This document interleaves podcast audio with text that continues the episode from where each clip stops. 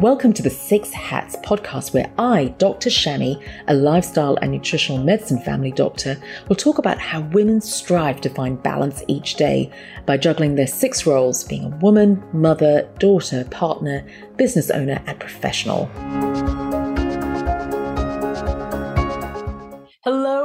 Everyone. I'm really excited to have Ryan Morgan today. Now, he is a registered psychologist with postgraduate training in non medication based approaches for addressing conditions such as sleep disorders ADHD, stress, burnout, and of course, depression and anxiety, but also works with peak performance for students, athletes, and professionals. Now, what's really different about Ryan, and I'm so excited to have him today, is that he's also trained in nutritional medicine for mental health, brain health coaching, evidence based neurotherapy such as neurofeedback, as well as clinical hypnosis for the prevention and treatment of brain based dysregulation Wow, Ryan, welcome. Thank you. Thank you for having me.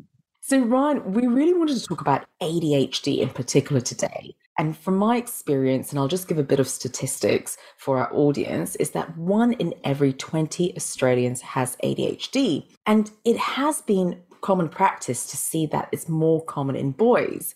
And also, more than three in four children diagnosed with ADHD continue to experience the symptoms into adulthood. But what's really interesting is the diagnosis of ADHD in women or girls. And this is what I see in clinic.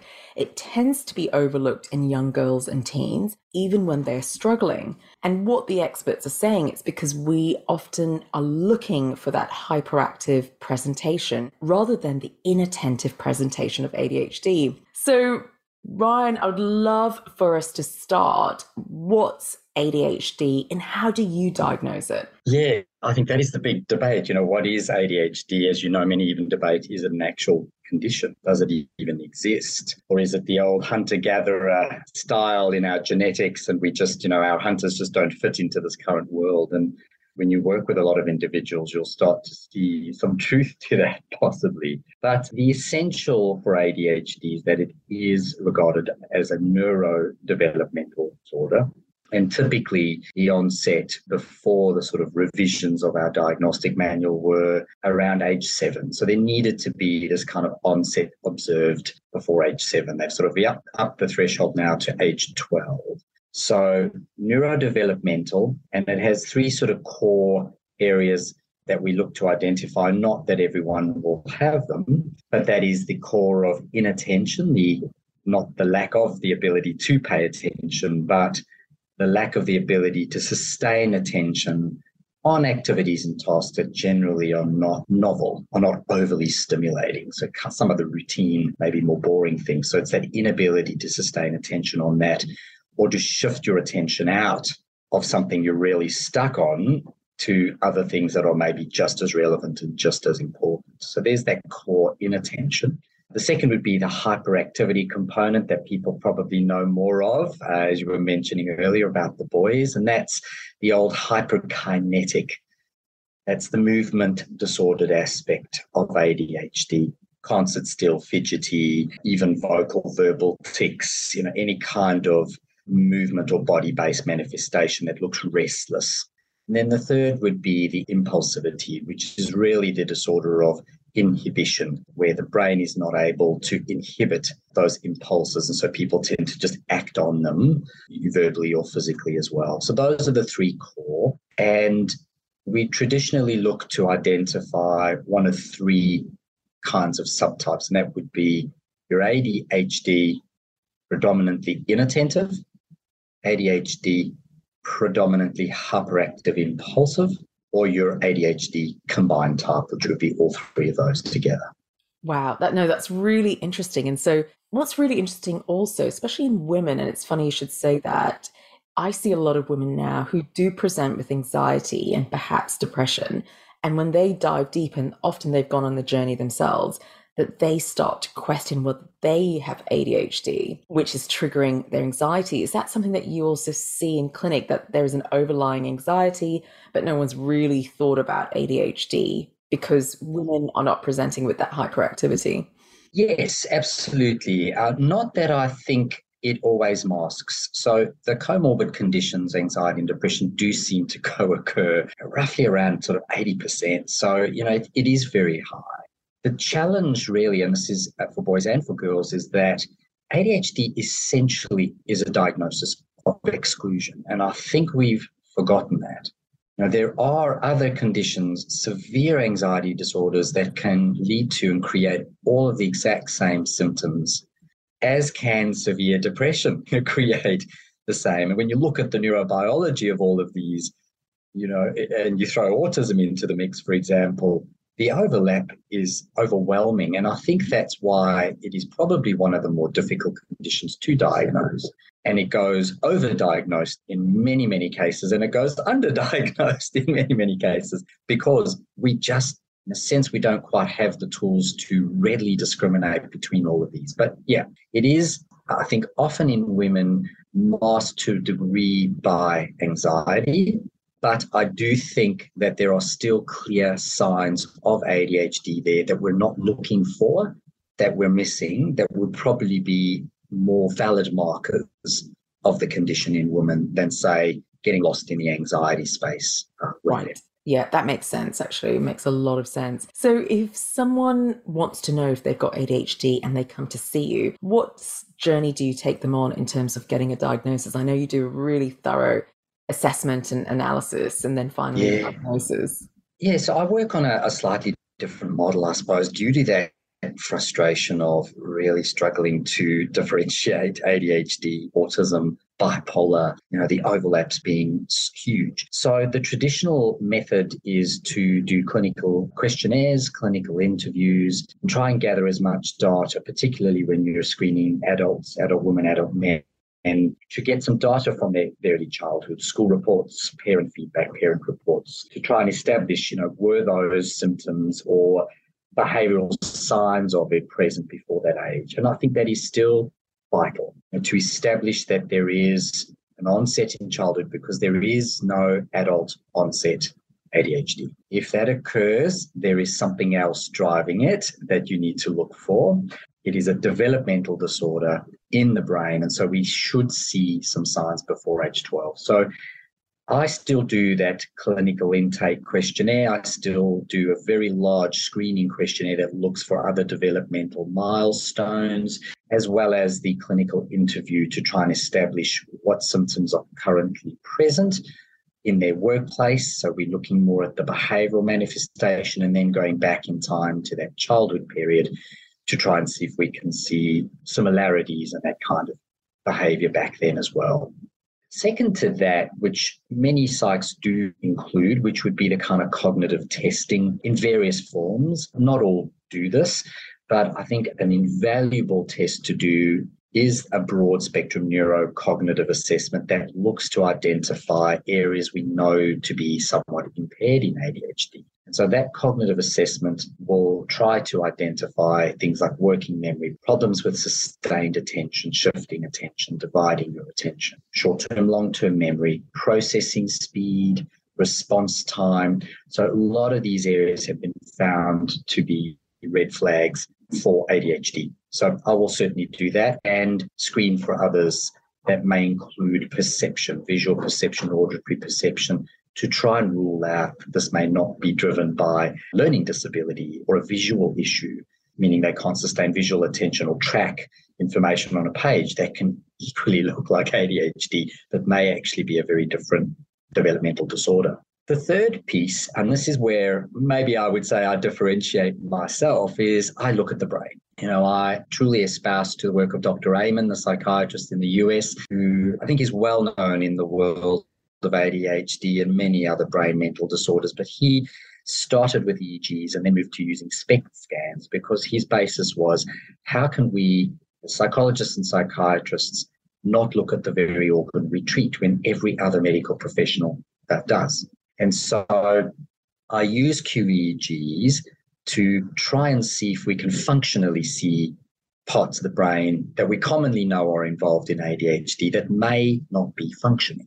And that often shows up in changes in the electrical activity But we've now got databases of human brains, differentiated male, female, where we can compare that EEG to and see just how statistically deviant those parts of the brain are from what we would expect to see as normal or call normal function. Many don't know about quantitative EEGs or that the FDA actually approved quantitative EEG for assisting diagnosis in under 17 year olds.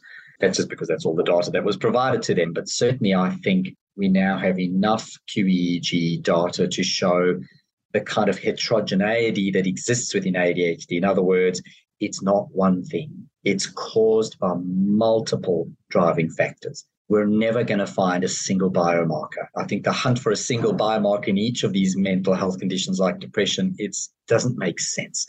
They are maybe looking the same, but they are usually caused by very different factors coming together. So, what we at least have in the world of QEEG over the last sort of 20, 30 years is we've got multiple maps of ADHD brains to show that there is anywhere up to about five different patterns, for want of a better word, that you may see within the EEG. And so that would be sort of my third piece of the puzzle that will help me confirm, but at least be able to show some of my patients what's actually going on in their brain. They're not making this up. You know, it's, it's real. I think you've yeah. made some really, really important points, which I'm just going to reiterate. First of all, developmental disorder has to exist before the age of 12, you were saying, before the age of 12, some yeah. signs of it.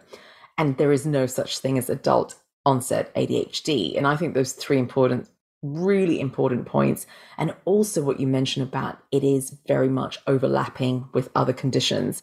So it's sometimes yes. really hard to pinpoint is this ADHD, is this anxiety, is this depression? And you're right, it's a mm-hmm. diagnosis of exclusion. So I've actually learned a lot from this conversation because sure. we're actually not trained in it and to the point where we have to do our own research and have to yeah. understand it ourselves. I love the fact that yes, we, you know, psychologists and psychiatrists, when we treat the brain, we're not actually looking at the organ itself. It's so funny, it? it really is. And so, what you're doing, you're seeing something that's often black and white. The patient can start to understand what's going on in their body. And sometimes we need to see yes. that rather than a concept or talking about it, which, you know, mental health is all about talking and coming up with you know a subjective understanding of what they're going through so often you can get different diagnoses as well from different people so you, are absolutely right wow so that must take a lot of time ryan to come to that diagnosis so if a patient comes to you are we spending a couple of hours with that patient to come to a diagnosis? Yes, absolutely. So the initial would normally be around a two hour process to get all three of those sort of elements together. In the background, it probably takes me another three hours, four hours of trying to pull all the data together and you know, scrutinizing the raw EEG as well as using these database comparisons to, to try and make sense of what we're seeing. And I think that's the real key. You know, QEEG alone, despite you know, the approval from the FDA for the under 17s, it's not a standalone tool because there are overlaps with other mental health conditions that will show similar patterns, such as bipolar.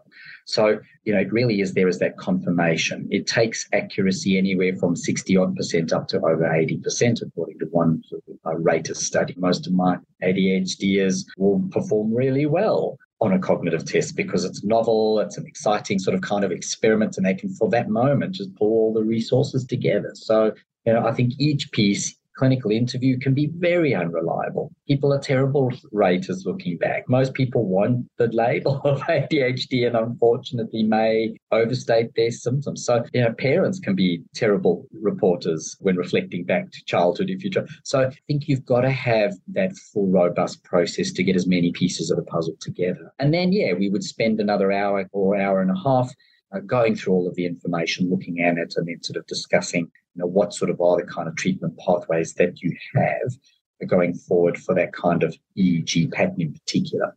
And that's, you know, I, I include that in the diagnosis, but actually for me, it's very helpful to identify and confirm significant sleep issues, which you know, will be a priority in ADHD. But also, we are seeing data come out where we can match medication to the EEG. So this whole pharmaco EEG, where at the very least you can rule out what won't work. which helps us to include what may. And then, of course, in my world, I tend to try and use the non medications. I'm not a doctor, so that would only be a conversation I'd privately have with a doctor. But I would then look, well, what supplements do we know have similar methods of action to that kind of medication? And can we use that on the QEEG to see if we can create a shift or create a change in the Fantastic, fantastic. We'll go on to that, but what would you say the key strategies are to help them? You mentioned actually sleep. Is there anything else that you would really start honing in on when they come and see you? Look, sleep is significant. I, you know, I never want to gloss over. There is a lot of data coming out. There are even some proponents who go, "Is ADHD a sleep disorder?" Because the common, that the two thirds majority of ADHDers tend to show a brain that we would call under aroused. We've known this, psychiatry has known this for a long time, hence the need for a stimulant to increase the vigilance in the brain. Now, 75% of kids with ADHD have a diagnosable sleep disorder, which is significant. So, what's going on? You know, then you've got this emerging data now that came out of the UK of a, a 20 year sort of follow up study looking at preteen teenagers' sleep patterns and those getting less than the nine hours it concluded it was predictive of mental illness in adulthood. So, you know, we've moved beyond the correlational to we see the changes happening in the brain. So it included EEG in the study, which is great. You could see how the networks got damaged effectively, where the brain wasn't able to shift into attentional network. It couldn't shift out of this default resting network, which is what ADHD effectively is. So sleep is a major, major contributor, no doubt. And so I would always suggest focusing on that. And in many cases, when sleep is restorative and, and they're you know, getting their seven and a half hours as an adult, I've had many who no longer feel their ADHD. And there are treatments out there. We'll probably talk about things like neurofeedback that inadvertently over the last 20, 30 years happened to be working on the part of the brain that regulated the sleep circuitry. So sleep is important. The second for me would be the nutritional aspects because we do have a very large database of literature that I really am surprised people aren't paying attention to on the kinds of deficiencies found in children and adults with ADHD. These are repeated studies. They're not one offs, they're large sizes that have repeatedly shown blood cell omega 3, omega 6 counts to show that the ratio between the two is significantly high. In other words, there is a chronic deficit of omega 3. Makes sense?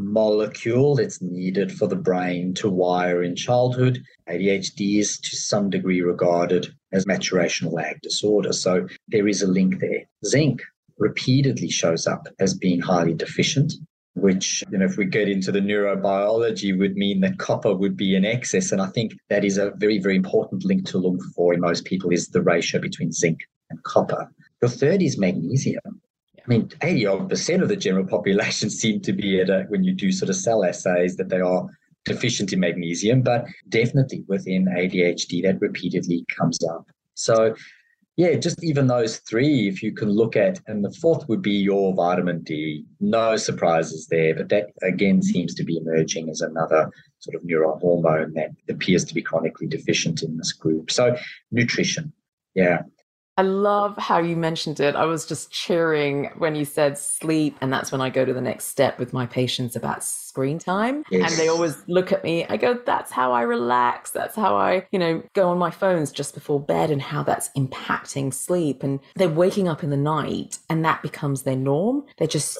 so used to an interrupted sleep and then that's how they function. They just literally push throughout the day. And you're right. I loved what you mentioned about sleep. And I'm so excited that you mentioned nutrition. We underplay it, especially in mental health. How much do we need it? Like vitamin D is a cofactor for serotonin, just as an example. We're so deficient in magnesium. It's needed for over 600 chemical reactions in the body. It's needed for our calming neurotransmitters. It is calming in itself. So I loved how you mentioned all of that. And, you know, we can go on and on about nutrition and what's playing, the factors playing against it. Yeah, absolutely, Ryan. Sleep and nutrition, two key things that patients or anyone that's listening can take action right now, I would say. And just to pick up on that point, I think, you know, sunlight, sunlight exposure or light exposure, you know, despite the long list of benefits of getting sunlight throughout the day, in that it activates, turns on half of our DNA, but it is responsible for the gut trigger for producing serotonin, getting that conversion process from tryptophan to serotonin that it is responsible for the triggering of mitochondrial generation in the gut as well. But the biggest is the regulation of your circadian clock. So, you know, a little tidbit about ADHD, they've done this study twice now where they've looked around the world at, as to regions of highest and lowest diagnoses. It happens to be that the areas that have the lowest sunlight exposure have the highest ADHD incidences. So this is looking at you know East Coast, West Coast, US, similar in Australia, throughout Europe, except in France, because France don't recognize ADHD as a condition. So that's another um, story, um, right? It's another story. you know, there is clearly something within the circadian clock. There is clearly something in the sleep issues. And the number one cause of the sleep issues is sunlight or light exposure, blue light exposure from all the devices that we're on, LED lights in the house, LED lights, you know, that blue light coming from your iPhone and your iPads, you know, that any 15, 20 minute session on that can suppress your melatonin production up to 40 minutes. So we're switching off the sleep hormone by exposing ourselves after eight o'clock roughly to this kind of blue light. So I'm glad you picked up on that because I think it is vital in helping people with ADHD regulate. Equally, get out in the morning and get that sunlight in your face. You know, I said to, to all my ADHDs, in fact, there is evidence from some blue light exposure therapy that it can help up to 50% of, of children with ADHD. So don't ignore light. It's vital. It seems to be a very important component in ADHD. Absolutely. And Ryan, what about movement and exercise? Again, very, very important. And you know, there is probably two robust enough studies showing that moderately intense exercise can reduce the ADHD symptoms up to 50%. And that sort of makes sense. You know, if you come back to the biology, A, we believe ADHD to be a dopaminergic disorder. It's not only, but you know, largely dopamine seems to be the problem. More so that there are lower numbers of dopamine receptors within the brains of ADHDers, and uh, exercise boosts dopamine. So there is probably a link there. I suspect it's more than that. I suspect two things. One, exercise is anti inflammatory, and there is no question in my mind that the vast majority of our brain disorders are neuroinflammation. At least their origins are, and I think that that probably maintains them. And, and ADHD is no different. So, um, exercise can help you better regulate that's moderately intense, not intense. Um, the second is blood flow to the brain. So perfusion in the brain. If you're looking at the brain of two thirds of the kind of ADHD people we look at, they are showing either a very slow theta rhythm in the front, which is stage two sleep effectively, or stage one, that kind of transition stage, alpha in the frontal lobe. And alpha and theta, these slow oscillations in the brain, that tend to switch things off functionally are correlated with a dropping of blood flow.